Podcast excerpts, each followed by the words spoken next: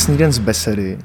Tak jak eh, už jsme hlásili pět dílů zpětně, tak ani dneska nejsme na Znojemské besedě, když jsme, eh, i když se tak jmenujeme, ale jsme eh, ve sklepě u Stehlíků. Já musím prozradit, že dnešní díl je výjimečný hned z několika důvodů. Ten méně podstatný je, že je to desátý díl a že tedy trošku slavíme, že jsme se dostali k desátému dílu, protože uh, pro nás uh, s Radkem, se kterým podcasty děláme, tak je to takový jako osobní úspěch, že jsme, že jsme se odhodlali a i tu trojku, čtyřku, pětku, všechno jsme to přešli. A já začnu takovými přívlastky, které jsem si k dnešnímu hostovi našel, ještě než prozradím jméno. Žena, které si okamžitě všimnete, nápadně krásná, výrazná a od pohledu temperamentní.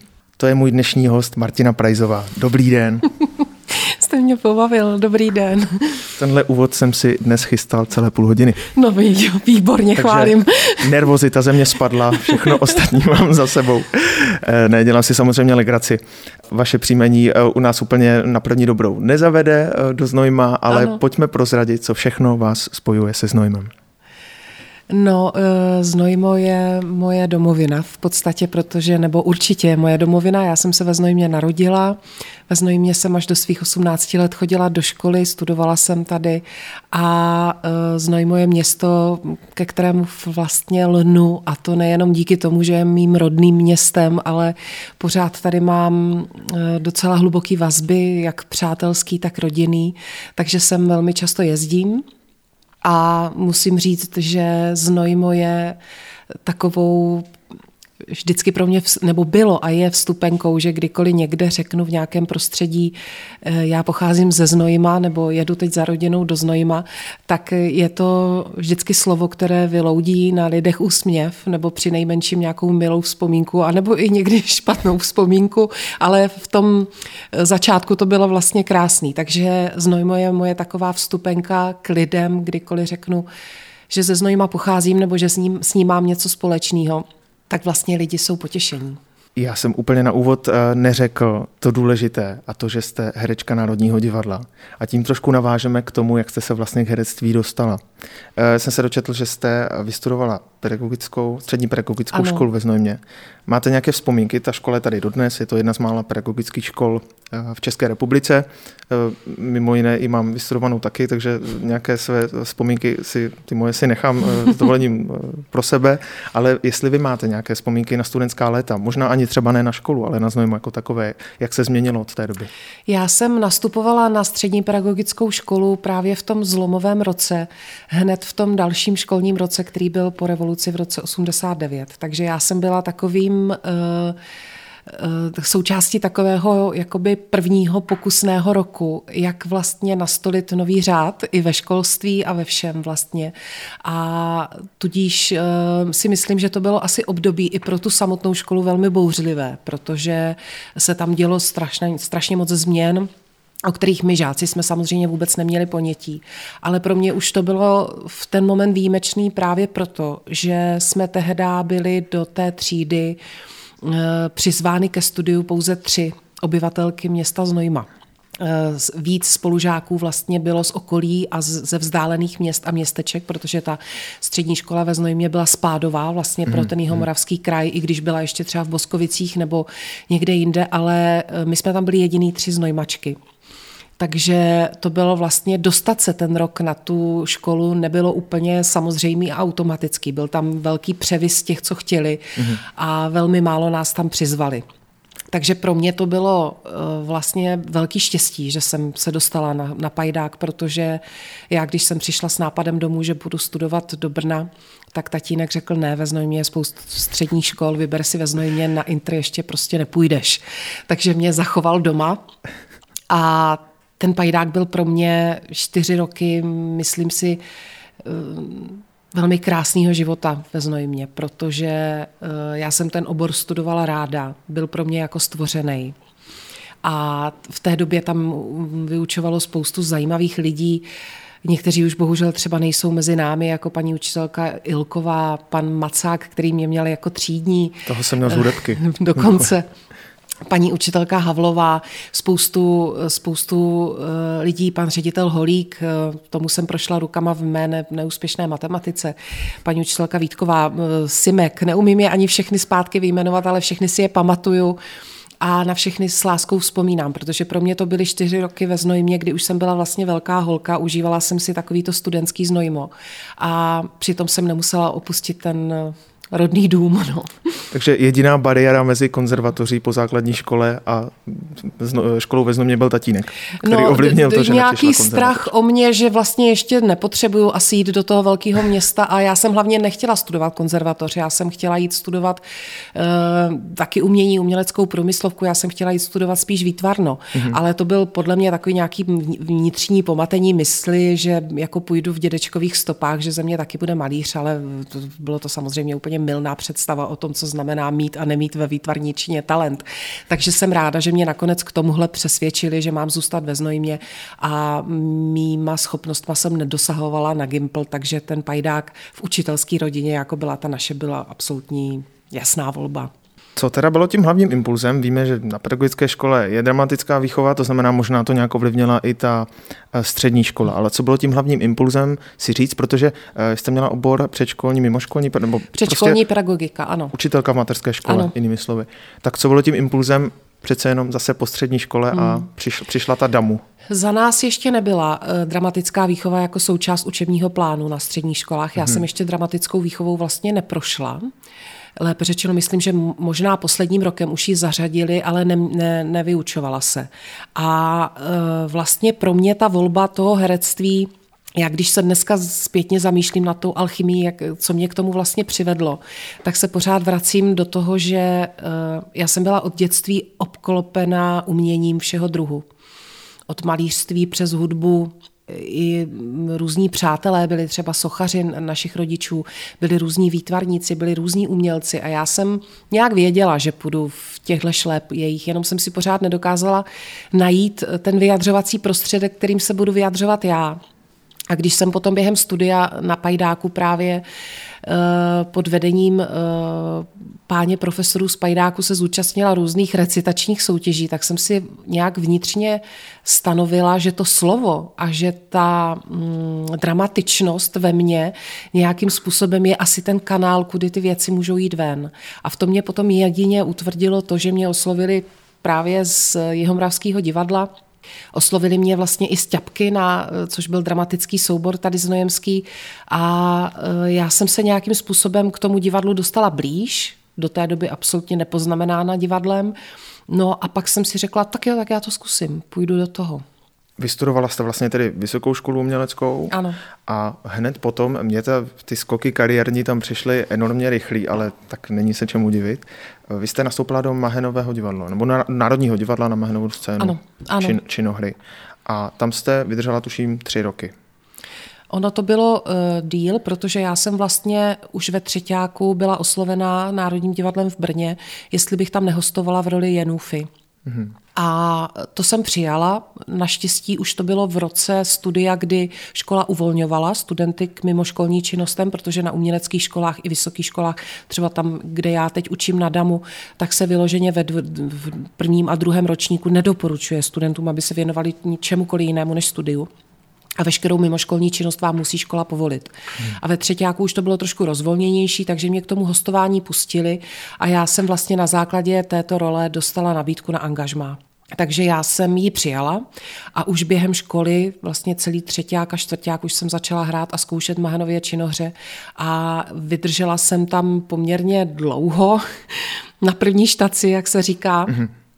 A vlastně až v roce 99 jsem dostala lano, jak se říká v naší branži, do Národního divadla do Prahy a z Brna jsem odešla. Ale mm, to první angažmá, to je vždycky pro herce to nejzásadnější, to, to, co vás nějakým způsobem formuje a to, co vám utvoří ty vazby a, a hodnotový žebříček v tom divadle.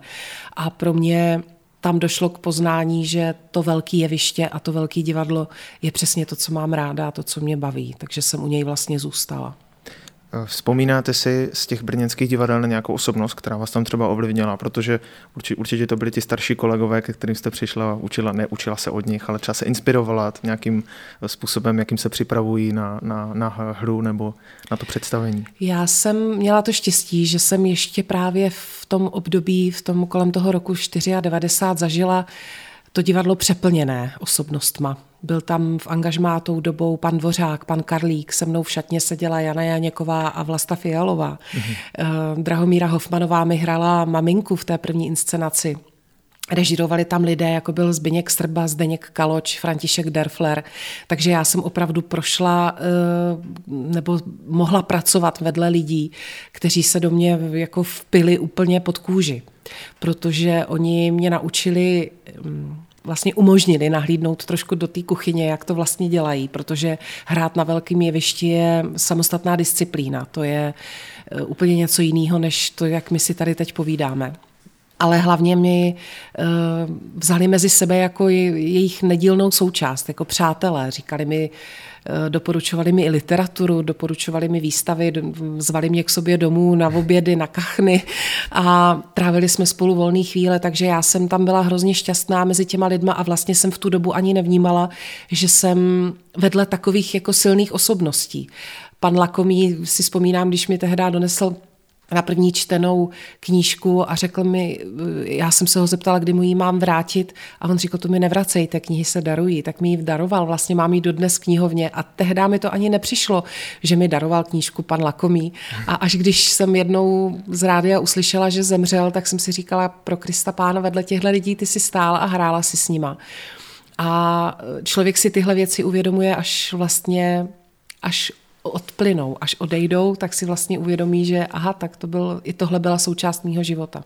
Vaše cesta uh, zatím i ukotvila se pracovně v Praze. Říkám ano. dobře. V tom Národním divadle jste od roku 2000, tedy jestli ano. dobře 99. Ano. rok. A mě úplně, protože jak jste sama zmínila, eh, to, to Národní divadlo je asi určitě mm, bez pochyby pomyslný vrchol ne kariéry, ale takový ten profesní, kam člověk může jako v, v herecké branži v České republice, čeho může dosáhnout jak probíhá, no, ne, ne přijetí, ale jak probíhá vůbec ten nástup do divadla. Mě zajímá takový ten jako wow efekt, že to se člověk nějak musí dozvědět. Z mailu asi to v roce 2000 nebylo. Ne, jako, že ne, vám přišel mail, byla jste vybrána na pozici. Ne, to určitě ne. No, ono, já se ještě vrátím k té první části té vaší otázky. Ono, eh, to, že je něco vlastně pomyslná meta v nějakém kariérním postupu, eh, ono to má strašně moc tváří. Já si eh, nemyslím, že se dá teď v 21. století tvrdit, že Národní divadlo je metou v kariérním postupu jednoho herce. E, myslím si, že to má každý z individualit a z osobností, kteří se zabývají prostě dramatickým uměním jinak. Někdo pokládá za svou metu to, že se třeba dostane do souboru hadivadla nebo že hostuje v divadle e, na zábradlí. Hmm. Já jsem to za svou metu vždycky považovala protože eh, těch velkých divadlech, divadel po České republice není tolik, těch kamenných domů a já jsem, ne, že bych toho chtěla dosáhnout, ale když mi to bylo nabídnuto, tak jsem to eh, s velkou radostí přijala. Ale věřím tomu, že ne každý uh, má tu chuť tam hrát nebo tu potřebu tam hrát a ne každý taky má tu schopnost tam hrát, protože, hmm. jak už jsem řekla v předchozí odpovědi, ta disciplína je trošku o něčem jiným, než hrát třeba na studiové scéně. Ale uh, tehdy, kolem toho roku 2000, ještě platili takový různý zásady, nepsaný pravidla, v tom divadelním světě, že do Národního divadla vám vlastně eh, nabídli angažmá až po dvou hostováních. To divadlo si vás nejprve oskoušelo, takzvaně, mm-hmm. protože oni, mm, což chápu, eh, potřebovali vlastně zjistit nejen to, jestli ten člověk je dobrý herec, to třeba vědí už z jeho předchozích zkušeností, ale ty dvě scény toho Národního divadla, jak Stavovské, tak Národní divadlo, historická budova, je tak, jsou tak specificky architektonicky uspůsobený domy, že vlastně ne každý je technicky zvládne. Mm-hmm. A to byl třeba případ paní Libušky Šafránkové, která dostala um, kdysi dávno nabídku hrát v Národním divadle, zkusila si to a vlastně z díky odmítla své další působení, protože vlastně nějak svůj ohrom, i když její ohromná energie, její dosah a vyzařování bylo takové, jaké bylo, tak přece jenom ta technika nebo nějaký způsob hraní, který se musí použít na tom Národním divadle, jí nevyhovoval. A vlastně říkala v duchu, já tady nemám co dělat. No a já jsem tedy dostala dvě hostující role, u kterých jsem musela prokázat, že ten prostor ovládnu a že ho zvládnu. A potom jsem vlastně, nepřišel mi žádný mail ani dopis, ale byla jsem pozvána k šéfovi činohry do nádherné kanceláře v Kolovradském paláci na ovocném trhu. A řekl mi, co byste na to řekla, kdybyste um, dala v Brně výpověď a přišla k nám do souboru. A já jsem vlastně ani neřešila to, že se stanu členkou činohry Národního divadla, jako to, že je to strašně daleko od Moravy. To a že, moje daleko od Prahy. A že vlastně vůbec nevím, kde bych v Praze bydlela. A vlastně jsem řešila spíš ty technické věci, než to, že mi někdo nabídl něco takového. Protože už jsem tam vlastně velmi pravidelně hrála. Měla jsem na repertoáru v Národním divadle dvě inscenace, takže to pro mě nebyla nějaká překvapivá novinka a nějak se to organicky nabízelo, protože jsem se tam s tím prostředím i s tím kolektivem těch lidí zžila.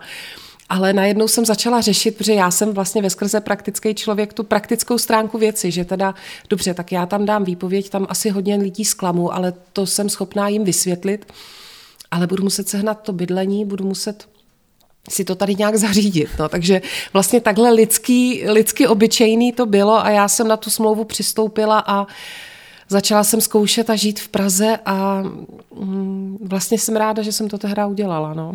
Takže ta cesta byla úplně přirozená. Ano, ano. My už jsme tady několikrát uh, skloňovali tatínka, ještě než jsme začali uh, natáčet, tak tady jsem byl bratr Tonda, Antonín Stehlík, pro znojmáky uznámější cymbalová muzika Antonína Stehlíka. Tondu, jako vašeho bratra, znají mnozí znojmáci dobře právě z těch veselic, z, těch, z toho hraní cymbálky a z toho, jak, je, jak, jak z něho uh, data skvělá energie, ale jak na ně, jak, jaké máte vzpomínky vy třeba z dětství na Tondu, protože to je něco, co my se od něj samozřejmě nedozvíme, ale všechny nás to zajímá. Já, my máme s bráchou eh, možná štěstí nebo prokletí v tom, že jsme narození rok po sobě. Takže vlastně mezi náma není až tak moc velký věkový e, rozdíl.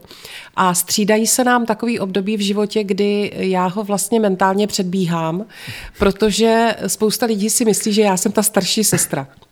Už si to myslí posledních asi 20 let, bych tak řekla, jako o mě, že já jsem ta starší sestra. A bratr se v téhle pozici podle mě docela dobře uvelebil a je mu v ní dobře, protože vlastně ta starší sestra je v životě od toho, aby let, který věci zařídila, vyřídila a vyřešila. Ale trvalo to dlouho, než jsme si jako vyjasnili tyhle pozice. A my tím, že jsme vlastně byli takhle blízko od sebe, tak jsme vyrůstali v jednom dětském pokojíčku, eh, v jedné cymbálové muzice, tehdy ještě polaječka. Vlastně veškerý volný čas jsme trávili spolu a s našima rodičema, kteří se nám tehdy hodně věnovali a díky tomu, že jsme vlastně buď jezdili s jejich cymbálovkou někam, nebo táta jezdil s naší cymbálovkou někam, takže jsme byli furt ta rodina pohromadě. Takže mezi náma velmi dlouho kvetlo taková ta nenávist, úplně tradiční, sourozenecká. Mydlili jsme se v jednom pokoji. E, vlastně bylo období, kdy ta nenávist sourozenecká přerostla až v to, že já jsem vlastně prosila naše, aby mi z místnosti, kde tatínek choval činčily, udělali dětský pokoj, abych se od něj konečně mohla odstěhovat prostě eh, všechny ty věci, které všichni, kdo mají sourozence, znají, jsme zažili a máme je za sebou. A pak samozřejmě přišla období, kdy, eh, který nás asi paradoxně nejvíc spojilo. A to bylo období, kdy já jsem právě odešla studovat do Brna brácha zůstal tady eh, s rodinou, s tatínkem a s mámou, soukromně hospodařil s tátou a to období vlastně odstartovala chvíle, kdy táta umřel. A eh, to nás nějak jako k sobě přimklo, protože já jsem pochopila, že on není šťastný v té pozici toho soukromého zemědělce. Já jsem mu neměla jak z Brna pomoci. Já už jsem vlastně se nějakým způsobem nasměrovala někam jinam. A tehdy se asi tam datuju ten, ten bod zlomu, kdy se ze mě stala z té mladší sestry ta starší sestra, že se mu trošku ten život se snažila jako učesat a upravit a e, s velmi malými úspěchy se mi to dařilo a vlastně až když se oženil, tak jsem ho nějakým způsobem se sebe setřásla a řekla jsem tak huchu a teď už si žijí svůj život. A paradoxně teď jsme, e, za nedlouho nám oběma bude 50 teda mě ještě chvilku, bráchovi za chvíli, A myslím, že jsme se doklepali k nějakému vztahu dvou partiáků, kteří jsou schopni být k sobě absolutně upřímní, některým věcem z minulosti a z dětství se i zasmát, i když můj bratr o mě pořád tvrdí, že si vymýšlím a že spoustu věcí není uh, pravda, ale je to jenom tím, že já mám větší paměť než on. ale mm, vlastně všichni si, jak o mě, tak o mým bratrovi myslí, že jsme uh, velmi energičtí, uh, excentričtí lidé a jen my dva si o sobě myslíme, že vlastně vůbec nejsme energičtí a excentričtí. My se navzájem cítíme jako velmi, velmi plachí lidi, no, ale eh, to tak je, co člověk, člověka vyzařuje, nebo člověk něco dává světu najevo, tak eh, ani můj brácha není takový ten bavič, ani takový ten všeobjímatel. Teď, když třeba ze zdravotních důvodů přestal pít, tak si myslím, že to je přesně ta jeho pravá tvář, kterou má a mm-hmm. že mu patří. To je přesně on. Eh, vy jste říkala, že není bavič, ale když odcházel eh, a nechal nás tady ve sklepě, tak říkal, Martinko, buď slušná, pak dojdi domů. takže, takže s tím bavičem nevím, nevím. Ne, on má svou zkušenost, protože já, jak jsem zavítám málo kdy do Znojma a obyčejně se jdu třeba podívat sem tady mezi sklepy, protože ještě tady vlastně eh, mám takový jako by letní byteček tady nahoře nad sklepem a ty mé návraty domů do toho rodného domu do Šaldorfa jsou někdy hrozně dlouhý, protože jak mě tady všichni znají a všichni mě chtějí nějakým způsobem jako aspoň na chvíli zavnímat, tak já než projdu tady tou sklepní uličkou, tak se to někdy odehrává i tři hodiny, protože ta cesta je dlouhá, takže mi právě proto mě říkal brzo domů. Pro posluchače ta cesta je asi 300 metrů sklep vůči rodnému domu. Eh, no na to mě trošku ještě jako přivádí eh, toho využít, když si tady o Tondovi povídáme. Uh, jestli je opravdu nějaká historka, protože Tonda bavič, nebavič, ale těch historek s ním určitě je zažitých hodně, protože ať už třeba z hraní nebo z nějakých jiných velek, vzpomenete si na nějakou jednu? No, já mám jednu okřídlenou historku s mým bratrem. To už bylo právě po smrti mýho tatínka, kdy jsem byla ještě v angažmá v Brně a nominovali mě na cenu Tálie. A v tom dopise, kde mi to oznamovali, stálo, že si na přímý přenos eh, do Národního divadla, který bude snímat televize, Česká televize, mohu vzít eh, k těm stolečkům tam, co sedí na tom pódiu, jednoho eh, člověka jako doprovod. A když jsem se dívala na všechny ty přenosy předtím, tak buď tam měli lidé manželku, nebo tam měli přítele, nebo tam měli třeba rodiče. A Moje maminka tehdy eh, řekla, ne, ne, ne, já nepojedu, já, já na to nemám, bylo to velmi čerstvě po té, co tatínek umřel. A tak jsem se obrátila na bratra vzala jsem ho tam sebou. Musela si kvůli tomu samozřejmě koupit nový oblek, nový boty, eh, což při velikosti 13 jeho nohy nebylo úplně snadný, takže jsme jeli někam do Brna do nadměrných velikostí, ale vybavila jsem ho a jel se mnou do Brna, teda do Prahy na tenhle přímý přenos a Vedle nás u stolečku seděli manželé Prajzovi, tehdy jsem ještě netušila, že se staneme rodinou. Ve vedle, u vedlejšího stolečku seděl ještě mistr Sovák, který tehdy dostával cenu za celoživotní mistrovství. A e, byla to opravdu vybraná společnost. A můj bratr celý přímý přenos místo toho, aby byl v napětí spolu se mnou, jestli tu nominaci proměním nebo neproměním, aby zažíval to, vedle koho sedí, aby to vnímal, tak s úderem prvního slova moderátora eh, mu z kapsy vypadl zapalovač a eh, on ho vlastně celou dobu hledal pod stolem takže různě šoupal nohama, eh, snažil se hejbat na té židli, aby ho zahlídl, protože vlastně se strašně těšil na tu první cigaretu, kterou si dá, až když vyjde z toho divadla ven. A pak si všiml, že mu vlastně zapadla mezi ty fošny toho divadla, toho jeviště a odtud už ten zapalovač prostě nikdy nevyndal. Takže tohle byl můj vlastně zážitek s bratrem, která neprožil předávání těchto významných cen. A uh, já si myslím, že spoustu příhod, který s, s mým bratrem mám, jsou vlastně absolutně nepublikovatelný. Jako to, to, jsme to vlastně asi... nejde v nějakým sofistikovaném pořadu tohoto typu vůbec publikovat. To se dá říct uh, Možná, kdybych ho zpracovala jako nějakou románovou postavu, tak za to by se to dalo schovat. Jako. Mě tady, vy jste říkala, Kterak eh, neprožil ano. předávání centály. Mě úplně oslým můstkem samozřejmě eh, bych chtěl přejít k dalšímu tématu, nebo k další, k další otázce. A to je, že vy jste vydala knihu. My jsme se s kolegyní Lenkou teď bavili, jestli, já jsem říkám, já jsem ji nečetl a teď Lenka říká, jo, Jirka Ludvík už ji četl. A teď, teď jsme říkali, no tak musíme ji jako sehnat, tak prostě, že si přečtem, to jsme nestihli samozřejmě ano. během dneška.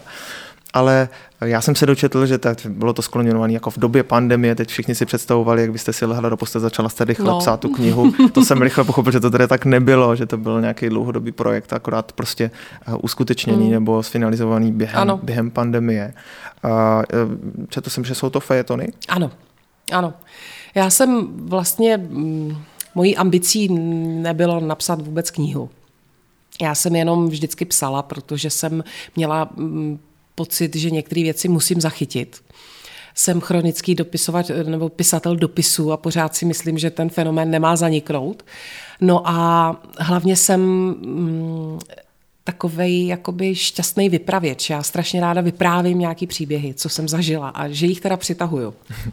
No a jednou mě takhle právě kolegyně v divadle poňoukla a říká, Marti, ty vždycky, když nám tady v maskérně nebo v zákulisí něco vyprávíš, piš to, prosím tě, to jsou tak vtipné historky a vůbec tím tvým pohledem na svět.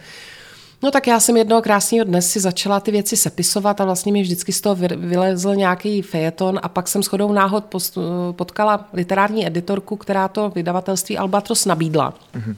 A oni řekli, proč ne? OK, tak jo, tak to vydáme. No a vlastně uh, ta knížka měla hned několik štěstí na světě, který taková knížka může mít. Vyšla v den, kdy se po ročním lockdownu otevřeli knihkupectví, takže to šel do obchodu uh, úplně každý, i kdo normálně do knihkupectví nechodí. Jenom z čistý radosti, že knihkupectví je otevřený. Dále tomu nahrálo samozřejmě to, že i moje tvář vešla ve známost díky prostě televizním seriálům, takže já jsem byla třikrát týdně v tom období lidem v obýváku a to už by bylo, aby si jméno nespojili s tváří.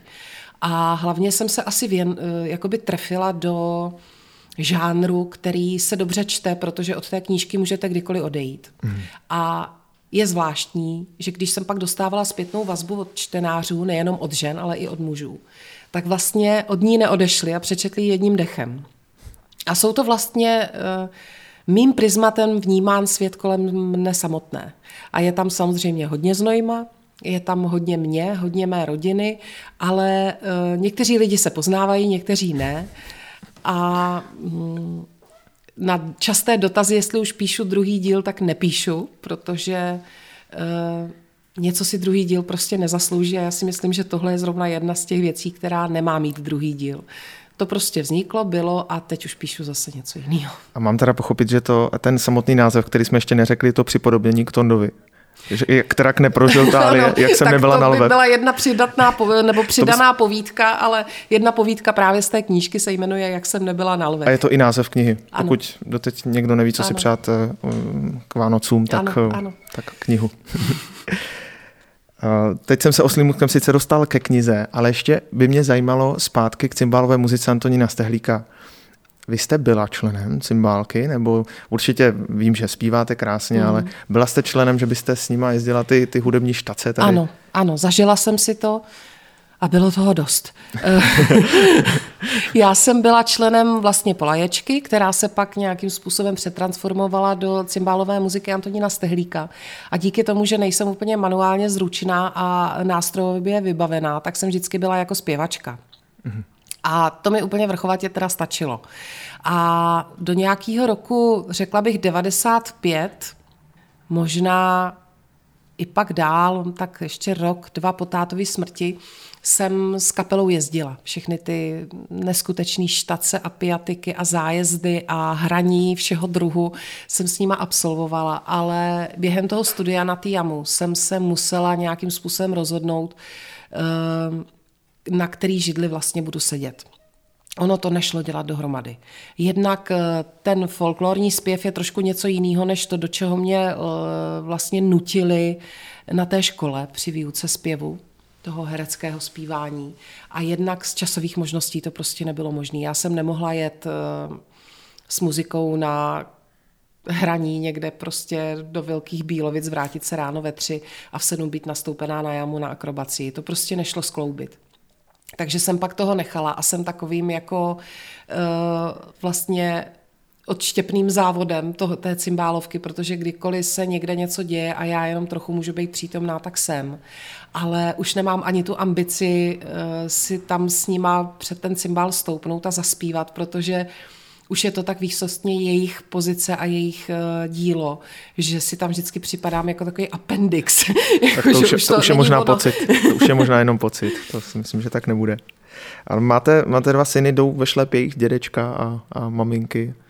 Já se to u toho snaží, s, s mladšího snažím ignorovat. Mm-hmm.